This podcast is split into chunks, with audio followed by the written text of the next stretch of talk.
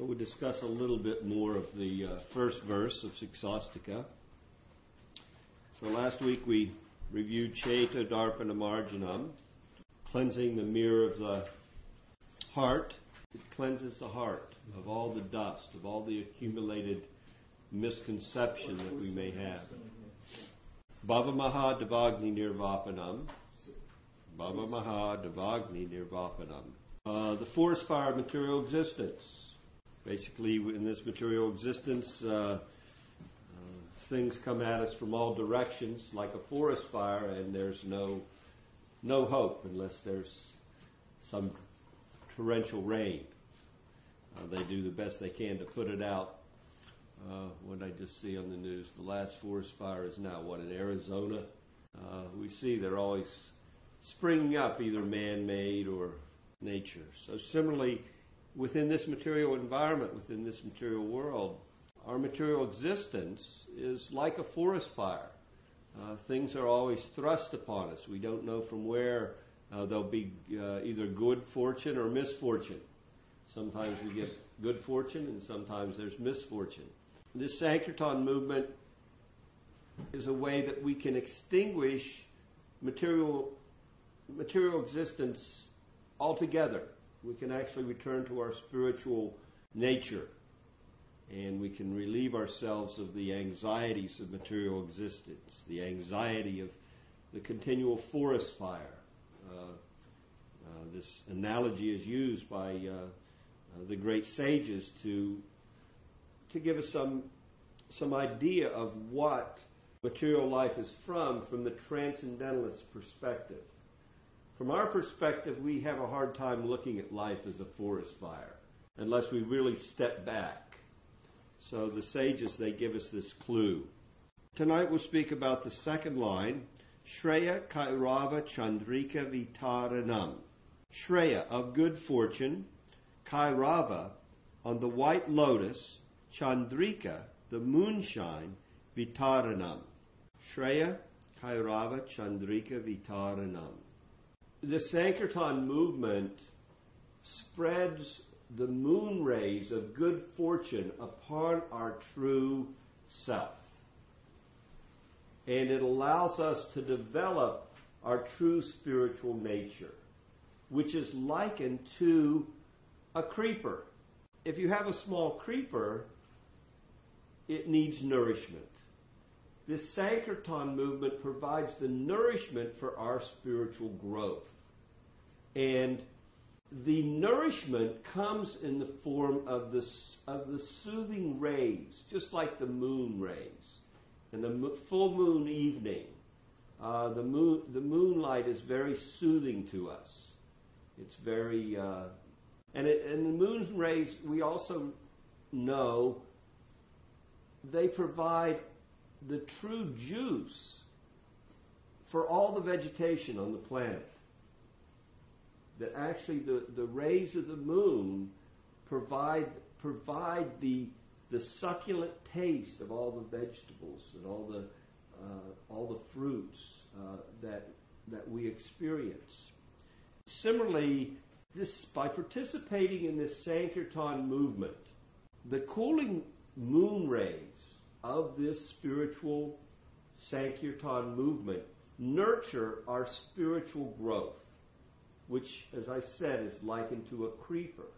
And eventually, this creeper can penetrate through the coverings of the material universe, and it takes shelter at the Lord's lotus feet.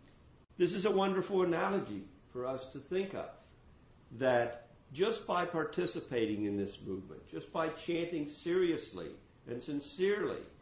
Hare Krishna, Hare Krishna, Krishna Krishna, Hare Hare. Hare Rama, Hare Rama, Rama Rama, Hare Hare. So now this is the third benefit.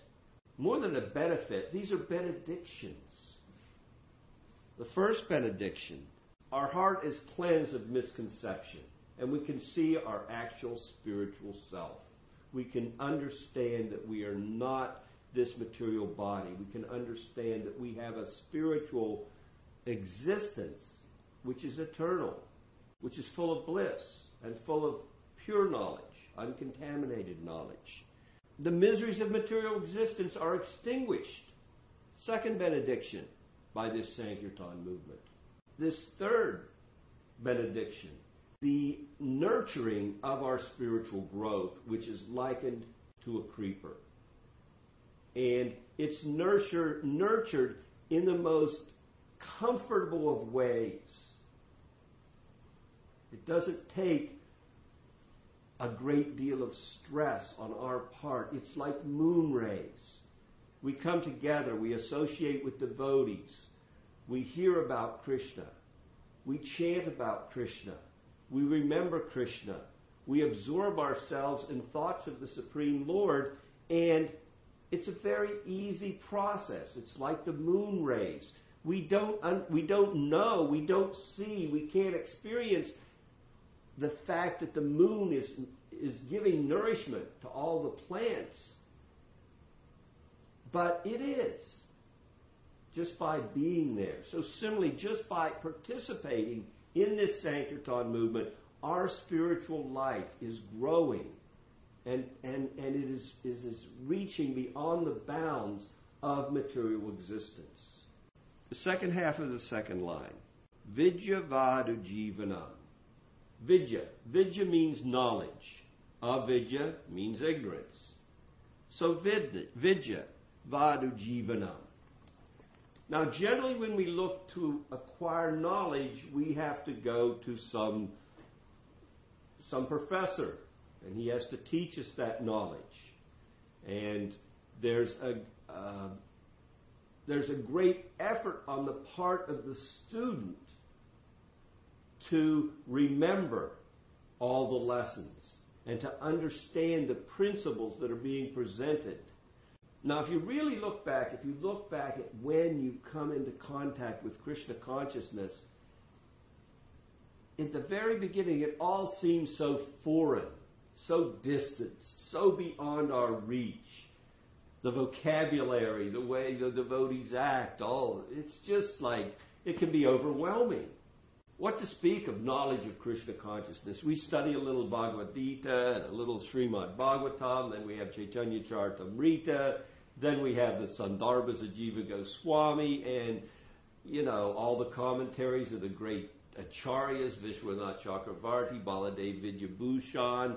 We have Brihat Bhagavatamrita by Sanatan Goswami, which tells us about the gradual progress to Goloka Vrindavan we have Nectar of Devotion, which is which is an English rendering of Bhakti Rasamrita Sindhu by Srila Rupa Goswami, which is the handbook of our devotional life. Wow. And that's just a few. Then we have all these other, I mean, can we ever study them all? Can we ever, can we ever assimilate all of that knowledge? Well, I know I can't. I have a little teeny brain. and, uh, you know, it's, it's so much. Vidyavadu. Vidyavadu Jivana. Let me read you a little bit about this. this is a nice book by a godbrother of mine, uh, John, on, uh, on japa, and he, he basically equates stages of, of chanting Hare Krishna, of, of, of entering into the, the Maha Mantra to the Siksastika. So he has a little paragraph. Vidyavadu Jivanam. This phrase literally means the life of the wife of knowledge. The life of the wife of knowledge. And requires clarification. Srila Bhaktisiddhanta Saraswati Thakur explains that just as a wife naturally follows her husband, so transcendental knowledge naturally follows the chanting of Krishna's holy names. Transcendental knowledge begins with, an, with the understanding that we are eternal souls and not the body, and approaches completion when we realize our relationship with Krishna, Sambandha. Srila Bhakti Vinod Thakur, that's Bhakti Siddhanta's spiritual master. Bhakti Siddhanta is A.C. Bhakti Vedanta Swami's spiritual master. So we're going back to father, grandfather, great grandfather. Or for you, great great grandfather. Srila Bhakti Vinod Thakur explains, blossoming fully, the flower of the holy names takes me to Vraja and reveals to me his own love dalliance. This name gives me my own eternal spiritual body, keeps me right by Krishna's side, and completely destroys everything related to this mortal frame of mine. Saranagati Sri Nama Mahatmya, verse 7. This means that chanting the holy name is sufficient. It can reveal to us our eternal relationship with Krishna. No other spiritual process is required. Wow. The life of the wife of knowledge. No other spiritual progress, process is required. We can obtain full knowledge of our spiritual existence simply by participating in the Sankirtan movement. No other process is required. We don't have to be a big scholar. Now we read the books because they, they show us, they, they're like a light. They show us the direction. And we, you know, we, we engage in different processes of purification under the direction of the spiritual master. And we're going to see in tonight's class what is the nature of those activities further explained by Krishna according to the modes of nature. So here we're talking about the life of the wife of knowledge. The life, the life force, the energy of the wife. The wife naturally comes in service to the husband, follows behind the husband. I know this is, we have a different culture and such a concept is difficult for us because women went through so much trouble to get equal rights. But that's, that's another topic. In spiritual life, every living entity has equal rights.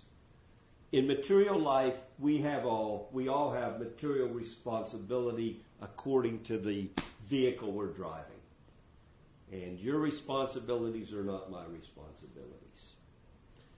But here, what's being spoken of, Vidyavadu Jivanam, that simply by participating in the Sankirtan movement, simply by this chanting of Hare Krishna, simply by this culture of coming together and hearing about Krishna and remembering Krishna and offering prayers to Krishna and worshiping, nine main processes of devotional service the spiritual master gives us.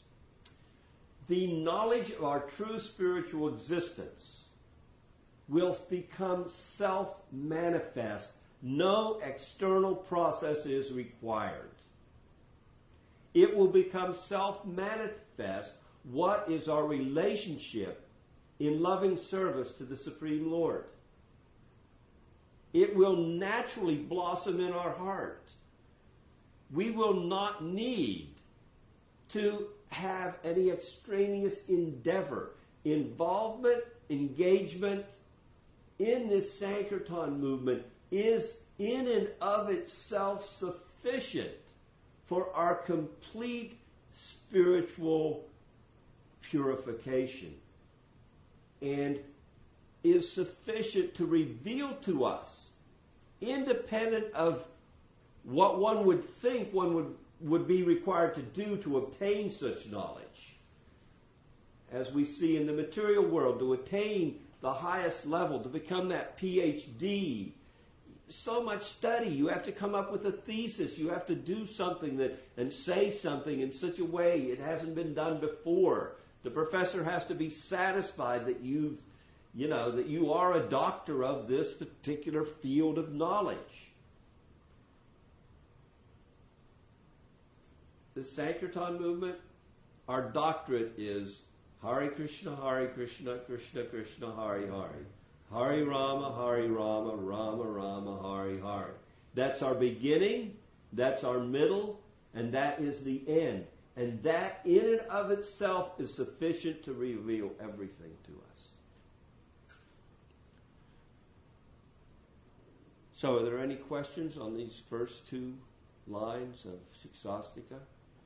These four elements that Lord Chaitanya is giving us, these benedictions that are available simply by this chanting.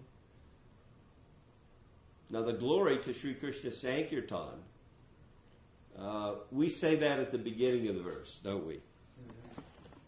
We say, Glory to Sri Krishna Sankirtan. Well, that's actually the very end of the fourth line. Vijayate Sri Krishna Sankirtana. Vijayate. Mm. Let there be victory. So you notice that sometimes in Sanskrit, uh, the punch is given at the beginning when they turn it into English. So Bhaktivedanta Swami has also done that here in giving us this English rendering of this verse. So, glory to Sri Krishna Sankirtan. Here's the benedictions that come. So we're one, two, three, four, the first two lines. So we'll go on to Bhagavad Gita. So we went through the uh, 18th verse. We didn't really discuss the 18th verse last week, but let's let's do a quick review here. Begins our, our Arjuna wants to know beginning of the chapter, can you explain to me what is renunciation and what is the renounced order of life, sannyas? What does that mean? Uh, because I've heard that if you give up activities, that's renunciation. And uh, now I've, I've heard, I'm, I'm, I'm seeing that in the way you're presenting this service you want to, for me to do as a warrior on the battlefield, you've explained it in so many ways, and you keep hinting that that work on the battlefield is also renunciation. So can, let's just have a little clarity here. Can I go out in the battlefield and be renounced? Be free of karma? Uh, or do I have to give up activities? So, what was Krishna's conclusion? What did he say? He explained both things working and not working, or not working and working without attachment. So these were the two things that were considered to be renunciation. Men of the world consider these two approaches. Now, what was Krishna's conclusion?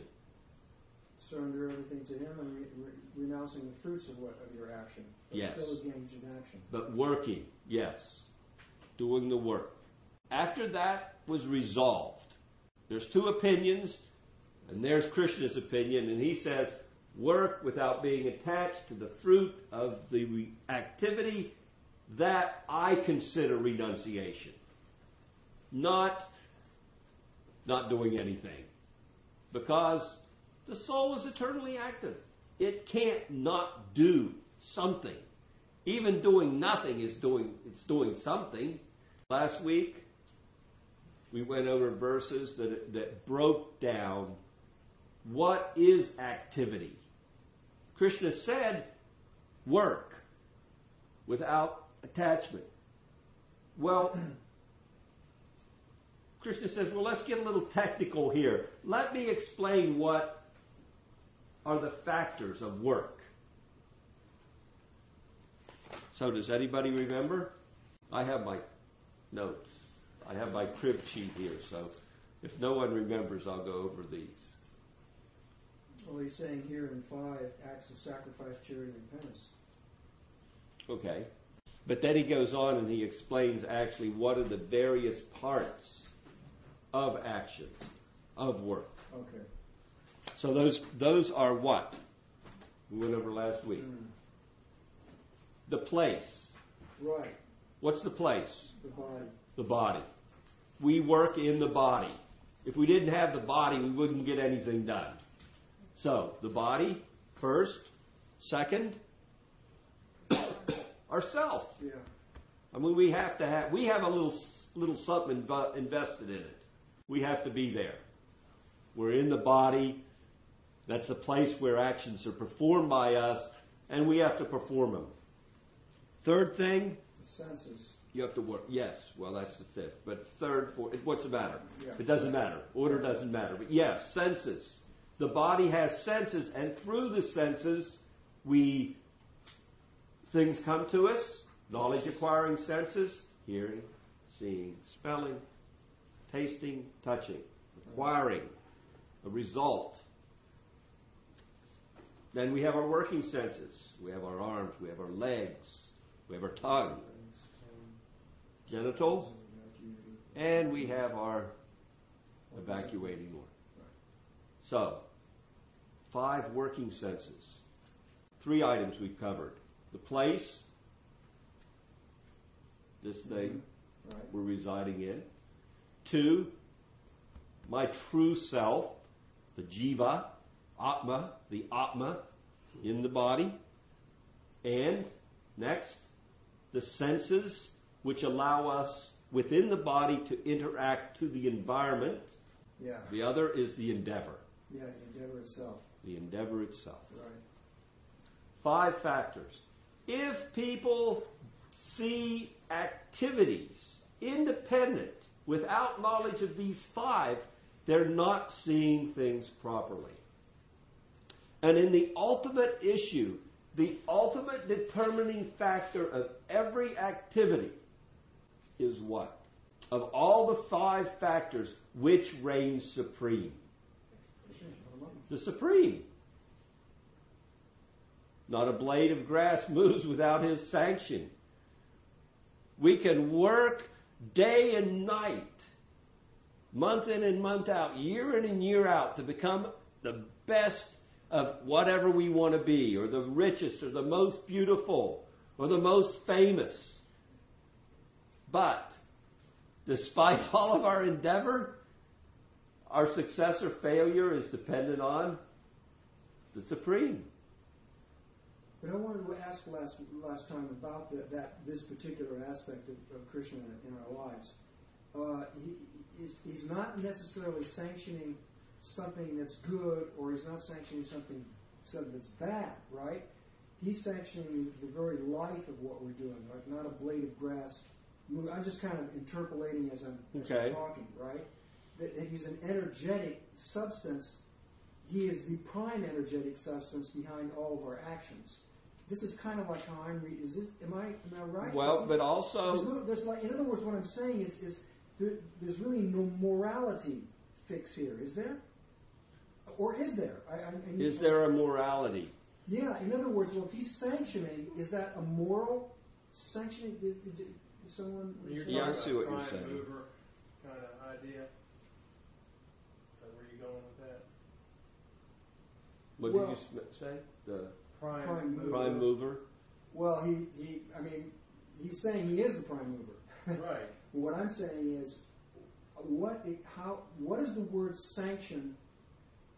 Uh, what's what's the dimension of that word in this All right, and, context? and what's the best verse in Bhagavad Gita that, that gives us a clue? well, Sarvasya chaham hridisani visto matash mritir janamapoharam cha. Vedascha savara veda vejo vedanta vid Vedakriyat eva chaham. I am seated in everyone's heart. from me comes Okay. remembrance. That's how he's doing it. Remembrance, knowledge, and forgetfulness. Right. Okay? For those who want to work in cooperation, he's giving remembrance. He's sending. He's either coming himself or he's sending the bona fide spiritual master. He's giving scriptural direction to mankind for those that desire, who are situated in the mode of goodness, and, and those that are above the modes of material nature, who are situated spiritually. Krishna's giving them remembrance of their true nature. To the passionate, to the one that wants to enjoy the fruits, he's giving that facility. You are the doer. You can do it. It's all on you. Try hard enough and you will get it. Work, work, work. And to the ignorant, ah, you just really don't have to do anything. It'll just fall in your lap. If it doesn't fall in your lap, well, the government will write you a check and they'll pay for it, so it's okay. You don't really have to do endeavor anything yourself. So, according to our to our uh, proclivity, spiritual proclivity, in the instance of, of you know worship or how we're approaching Krishna or approaching the religion. I like to make a separation here. Okay. All right, because Krishna makes this separation. When we say spiritual, we're talking about rising to our true eternal position of eternity, knowledge, and bliss. When we talk about religiosity, we're talking about working in this world according to the direction of the Supreme Lord, generally provided to us by books of knowledge, Scripture, according to our culture and our position in the modes. Uh, and that relig- that's religious activity. So religiosity can, can give us benediction and situate us nicely in the world. In other words, if I'm a law abiding citizen and I follow the injunctions of the laws of the land, I will, I will, I won't be thrown in jail. I can expect that I'm going to get protected by the government. That is, if there's a regular government. Today, maybe that doesn't apply, but in normal circumstances, government does give benefits to the people. Hmm. It does look out for the welfare of people. It doesn't let the corporations steal from the people. So we're not in an ideal government. Let's, we just have to understand that. But when we talk here in the context of Vedic culture, when we talk here in the context of, of, of true scripture, we talk in the context of a proper government. So religiosity is that by which we can live peacefully and prosperously in the world and advance ourselves to the next stage of life easily. That's religious. Spiritual means loving God. Spiritual's independent of religiosity. Religiosity is, is in itself an adherence to the laws of the culture or the laws of the Supreme Lord for our material upliftment. It's not a spiritual activity. I mean, it will take us to the spiritual activity. Right. But when we talk of spiritual activity in the context of Bhagavad Gita, we're talking about those activities which ultimately lead to freedom from the modes of material nature entirely. Right. Whereas generally religiosity is conducted within the modes of material nature right. for material advancement. In the Vedic culture, would there be a time that may have had a proper government, as you referred to? And if so, what was that like? Well, that, yeah, you need to read Bhagavatam. There's all kinds of perfect mm-hmm. governments. Mm-hmm. Uh, For example, Prithu Maharaj uh, was a great devotee of Krishna, and uh, uh, unfortunately, had a, he came from uh, he came from a great bloodline, but his father was kind of like you know was not fully uh, in sync. So anyway, that's that's another story. That that his father's name was uh, Venu. But anyway, Prithu Maharaj came. And because of his father and the atrocities and the mismanagement and the exploitative mentality of his father, his fatherly, father basically said, You don't have to do any religious stuff. None of the, you don't need to hear the, the spiritual teachers. You don't need to perform any sacrifices and austerities. You just worship me because I am the representative of God on this planet. I'm the king supreme. Well, if you're the, if you're the king and you are the representative of God, you better do his bidding. Well, that wasn't his thing at all. He was into doing his own bidding and exploiting and everything. Because of that, Mother Earth got a little bit. All right, I'm just going to shut a few things down here. We can kind of see that now. Mother Earth kind of Yeah. has a little bit of a revolt when mankind gets too far out. I mean, I don't think we've had this many floods on the face of the planet in one year in, in how long? My gosh, and every, I mean, Mother Earth's probably a little upset. So similarly, at that time, Mother Earth was upset, and what she did is she withheld the bounty of the earth. And basically, she said, you know, she said, that's it. You're going to have a hard time growing your crops. I'm not going to let the seeds come forth. I'm not going to give you the seeds, and uh, not going to. I'm not going to nurture those seeds so that you can you can live comfortably. So Prithu Maharaj took over rulership of the planet, and he was a very very strong pure devotee, and he was a perfect ruler from day one. When he saw that the Mother Earth, Mother Earth was not willing to give forth her bounty for the, for the sustenance of mankind, he said, Well, I'm not going to allow that. He took up his bow and he pointed it right at Mother Earth and said, That's it. I, I will destroy you. And she said, No, you can't do that. I, if you do that, I'll just fall out of orbit because my life force is what keeps this planet moving in the galaxy. So if you kill me, he said, I have enough mystic power to keep this small planet floating in the galaxy. I don't need your energy. Okay, and then she said, Well, I've got to rethink that. You know, and she she she eventually there was a there's a nice discussion in Bhagavatam in the Bhagavad about about Prithu's uh, dealings with Mother Earth. Finally, she she showed herself. She assumed the form of a cow. These demigods, they can they have powers that we can't imagine. They can take any form they want. So she she showed herself to Prithu Maharaj in the form of a cow, and she said, "You can't kill me because I'm a cow." And you, cultured people never kill the cow. And he said, Yes, but in this situation, this is an emergency. You're not feeding the people. So therefore, I have the right to kill you and feed your body to the people. He was that powerful that even the stricture against meat eating, he said, I can circumvent that for the benefit of humanity. Right. She said, Whoa, I've got to rethink.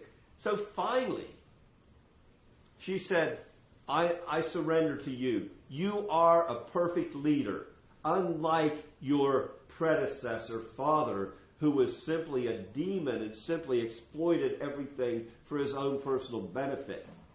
Whatever you want, my bounty is yours. So at that time, uh, there's a nice description in the Bhagavad how all of these various personalities came forth and milked Mother Earth for all the different bounty, the gems and the good fortune. So he ruled for thousands of years, and there was not anyone in his kingdom that was at any time in need of anything. That's how good. Also, we know that even when Krishna, five thousand years ago, after the after the after this battle, after the battles, then uh, Maharaj Yudhisthira took over the management. He became the king of the whole planet. It was a, it was a perfect perfect time. Prithu Maharaj, um, so you said ruled for thousands of years. Is that listed as a particular time in our understanding of? Uh, he was in Satya Yuga. Satya Yuga, the lifespan of, of in one body is uh, 100,000 years. This is Kali Yuga. Oh, yeah. It goes down. So from a 100,000 in one body to 10,000 Mhm. in uh, Treta Yuga to a 1,000 in Dwapara Yuga. And we're lucky if we make a 100 in Kali Yuga. Right. So can you imagine 10,000 years in one body? Don't have to worry about death. Mhm. Of course, during that age, you didn't have Sri Krishna sankirtana, kirtan for purification. Right. We're in the most deplorable of situations, so we're given the easiest way of self-realization. Back then, you had to meditate for thousands of years. Like for 10,000 years, you would meditate and, and you would become perfect. So, yes, throughout the Bhagavat, we're given Prahlad Maharaj. Uh, after his demoniac father, uh, you know, gave up, uh, you know, was killed by Krishna, uh, he became, he took over the throne of the kingdom and he became a perfect ruler. Let's talk about what's that mean, a perfect ruler. During the reign of Yudhisthira Maharaj, there was a Brahmin. And every year he tried to conceive a child, and every year the child died. Well, a perfect ruler doesn't. So he went to the king and he said, What's going on? If you're such a good king, why are my children dying upon birth? You're not a good king. You must not be doing your job right, or my children wouldn't be dying. You're not performing your sacrifices properly. You're not connected with the divine. Correct. So, Yudhisthira's brother, Arjuna, who is talking to Krishna on the battlefield here, he found out about it. And he said, I guarantee you your next child will not die, or I will take my own life. That was his level of determination. And willingness to sacrifice. Yes. And Which is a characteristic of a great leader. Correct. Well, of course, the next child died. Arjuna's like, well, that's it. I'm out of here. Mm-hmm. Krishna said, no, there has to be a reason. You guys are doing everything right. So this is explained in the uh, 10th canto of Srimad Bhagavatam that Krishna and Arjuna traveled throughout the universe to find where these children were Right. couldn't find them anywhere in the universe. It turns out that Krishna's expansion, Karanodakashayi Vishnu, Vishnu is an expansion of Krishna who lays down in the cosmic ocean and from his pores all the different universes. And he just wanted to see Krishna in his original form. So he arranged to steal the kids year after year. So after he saw Krishna, he offered his prayers. Even Vishnu is subordinate to Krishna, the original supreme personality of Godhead. So he offered his, uh, he said, Thank you very much for coming. Sorry I had to do that little trick with the kids, but anyway, here, you can have them back. He took all the children back. That's an ideal ruler. An ideal ruler will, will do whatever's necessary for the benefit of the citizens. His character is more important than his purse. That's a little foreign to us in our current culture. Yeah, it takes some explaining. Five factors of action we went over last week. Now, this week, since we don't have a lot of time left, and since we did chant Shiksasika, Gyanam Jayam Praja Parajnata Trividya Karma Chodana Karanam Karma Karteti Trivida karma sangraha. Knowledge, the object of knowledge, and the knower are the three factors that motivate action. So first we went over the five constituents of action. Now Krishna is going on and giving a little bit more de- detail. Knowledge, the object of knowledge, and the knower are the three factors that motivate action. They're the impetus to activity. Hmm. The senses, the work, and the doer are the three constituents of action. So a little technical here, but anyway, knowledge, the object of knowledge, and the knower are the three factors that motivate action. The senses, the work, and the doer are the three constituents of action.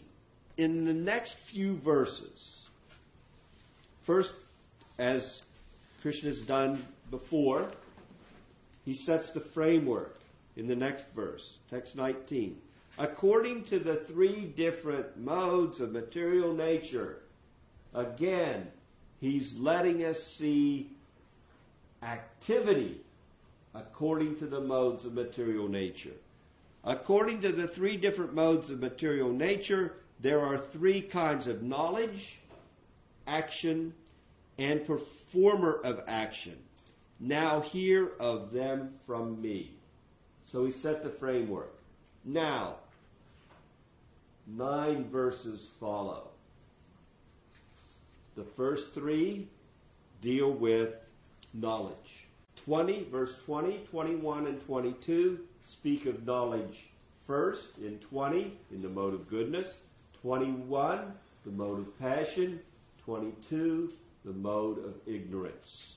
Next, first there's the is knowledge, then action. So, action, again, is broken down in verses 23, 24, and 25 into action in the mode of goodness, passion, and ignorance. So, first we have the knowledge, then we have the activity, and then we have the person that performs the action, the worker. Verses 26, 27, and 28 deal with the worker in the mode of goodness, the worker in the mode of passion, and the worker in the mode of ignorance. So, verse 20, knowledge, knowledge and goodness. That knowledge by which one undivided spiritual nature is seen in all living entities, though they are divided into innumerable forms, you should understand to be in the mode of goodness. Text 20. Text 21, knowledge in the mode of passion. That knowledge by which one sees that in different body, that in every different body there is a different type of living entity, you should understand to be in the mode of passion. So now earlier in Bhagavad Gita, Krishna also gave us a clue about how one sees who's situated spiritually. What is his knowledge? He sees equally the sage, the elephant, the dog, the dog eater. He says one spiritual spark in all of them. They're just conditioned differently by the environment, by the modes of material nature. But spiritually, they're all equivalent. They're all of the same spiritual substance. That kind of knowledge is knowledge in the mode of goodness. Then, knowledge in the mode of passion, we see that the dis- we see the distinction of the body more than we see the soul within the body. And we make our judgments accordingly. Here's a rich man, here's a poor man. Here's a beautiful woman, here's an ugly woman, here's a beautiful man, handsome in every way. Here's an ugly man. We make our determinations based on the body that the living entity is, is a, you know, inhabiting. Here's a snake. Here's a dog. We don't see that these are just spirit souls entrapped in the material energy. Then knowledge in the mode of ignorance and that knowledge by which one is attached to one kind of work as the all in all, without knowledge of the truth, and which is very meager, is said to be in the mode of darkness. In other words, the only thing that someone in the mode of ignorance is interested in is everything in relationship to their body, their comfort, their well-being, their enjoyment. No, no considerations beyond that. Without knowledge of the truth. That seeing what you do is the all in all. It's the only thing that's important. I, me, mine. This is it. If it's good for me, it's good. That's a kind of, that's not, that's, that's all I have to know. That's all that I have to know. If it's good for me, it's good. No other knowledge is required. That's knowledge in the mode of ignorance. And hmm. then of course, you know, then you got it's all good, which would be the. Well, that's the same existence. same mode of ignorance. Also, it's all good. It's all good. Yes, I'm so intoxicated with life. It's all good. Oh, my mother just died with cancer. Oh, it's all good. My wife just left me. It's all good. Oh, my daughter just got pregnant and she's only 12. Oh, it's all good. Yeah. What, what, what kind of life is that? The life of Riley. Yeah. It's not all good. Sorry. all right. Now let's talk about action. That action which is regulated and which is performed without attachment, without love or hatred, and without desire for fruit of results is said to be in the mode of goodness. I just work in this world. I'm not, I, though I'm in this world and I work in this world, I'm not of this world. Somehow or other, I, I'm here. I have lessons to learn, but my heart is on advancing spiritually. So I'm not attached. If it go, I'm going to work the best I can. I'm going to give it my all for the pleasure of the Supreme. Yat karosi, yat ashnosi, yaj dahosi, dadasi yat. All that I do, all that I offer and give away, I give for the pleasure of the Supreme. Not for me. I give. I work. I'm not attached. If he wants it to come out right, okay. That doesn't mean we're lackadaisical. We do the best we can, but we realize the result is not in our hands. If my work is that of a physician, and I have to go in and cut someone's chest open and try to replace a valve in the heart, and I do that expertly, and if the end, the patient dies, I know that I did my best. I gave it my all. But, Sarvashi Chahamriti Sanivisto, the result's up to Krishna. Make your efforts without attachment and offer it to Krishna. Yes. Performed without attachment, without love or hatred, without desire for fruit of result. That is in the mode of goodness. But action performed with great effort by one seeking to gratify his desires and enacted with a for a sense of false ego is called action in the mode of passion. Uh, we can go to any major city and stand on the street corner and we can watch the passion walk by. Walk into any office building and we can see the passion at every desk. Work, work, work. Why? Because I want that paycheck at the end of the week. Why? Because then I can enjoy the fruits of my labor. And then I can pay my mortgage and pay my credit card bills and wow, who am I working for here? That action performed in illusion, in disregard of scriptural injunction, without concern for future bondage or for violence or distress caused to others, is said to be in the mode of ignorance. I don't have to worry about karma.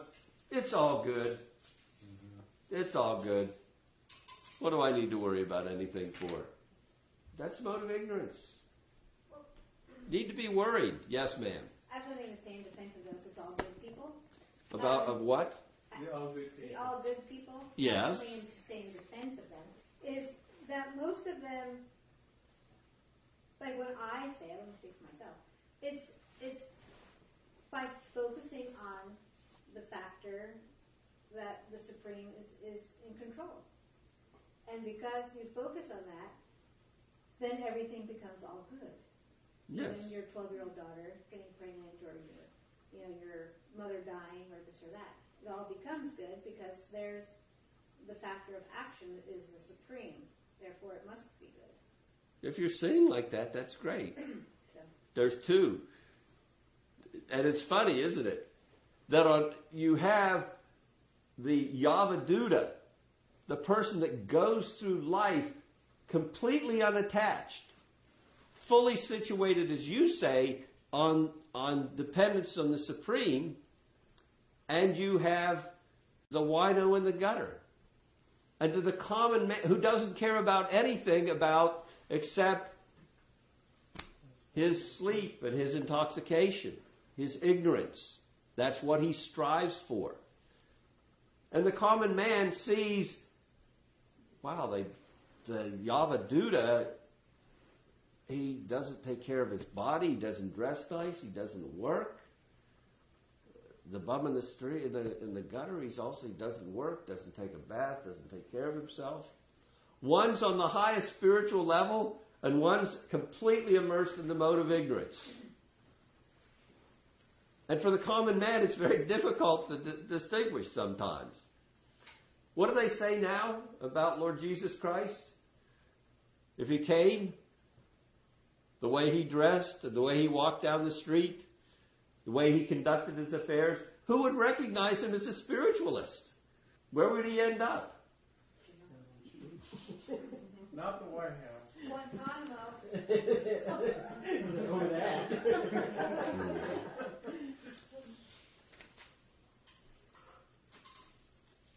and the worker.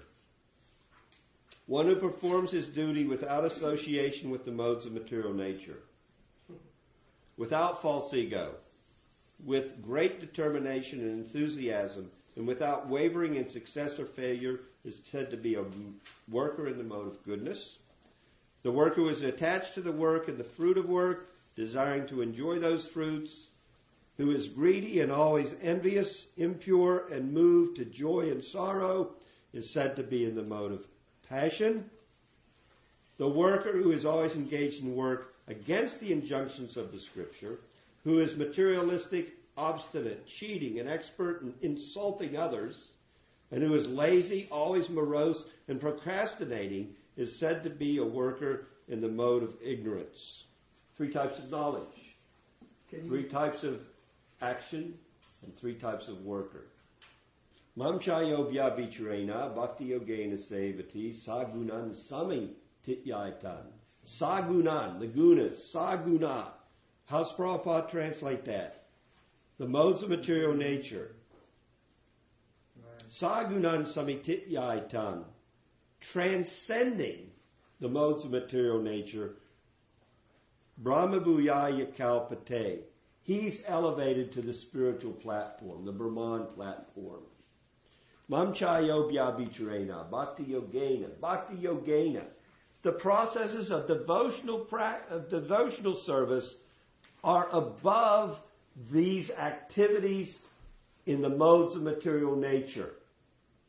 Mamchayo vyabhichurena. Yes, sir. So hearing, chanting, and associating with devotees is above. Right. Shravanam kirtanam vishnu, smaranam padasevanam. So that's the, the highest worship. That's spiritual platform. So we're talking about the distinction between a religious platform, where we're performing our activities in conjunction with Krishna's directions in scripture or the directions of the culture, because sometimes scripture has to be presented according to the ability of the audience to comprehend the subject matter. So we're fortunate. We're we're now studying transcendental literature on the transcendental platform. But sometimes within the world, the Supreme Lord gives direction according to the mentality of the culture. Get to the mode of, of goodness, at least get there. Then you can easily step into freedom from all the gunas, goodness, passion, and ignorance. That's what we want. And that's- Mamchayo so that would be ultimately disassociating from material nature. Ultimately, that Ultimately, that's what we want. We Right. don't want even goodness. Because Right. goodness, it may make us feel good, it may give us elevation to a heavenly planet, Right. but we're still in the material world. Right. It's sattva. What we want is Suddha sattva. Suddha sattva is purified goodness without any tinge of passion and ignorance. Remember, in this material world, when we work in this environment, all of the modes, they're, none of them are pure. They're all contaminated. If there's goodness, there's a little bit of passion and ignorance mixed in. If there's passion, a little bit of goodness and ignorance. Mm. Ignorance, a little bit of goodness and passion. Always mixed in. Sudasattva is above. Purified goodness. Fully on the transcendental platform. Is that what Suda means? Yes. Purified? Purified. S-U-D-H-A? S-U-D-D-H-A. No, it's kind of like uh, if you start a project, you don't want to pray or invoke scripture first. We want to follow scripture. We want to take direction from the spiritual master. He's going to pull us out of the modes of material nature and place us on the transcendental platform. That's the job. Yes. Yeah, so while we're still engaged in the modes of material nature, does that mean that this higher platform that's beyond the modes of material nature cannot comprehend be comprehended by a person until they've actually have stepped beyond them?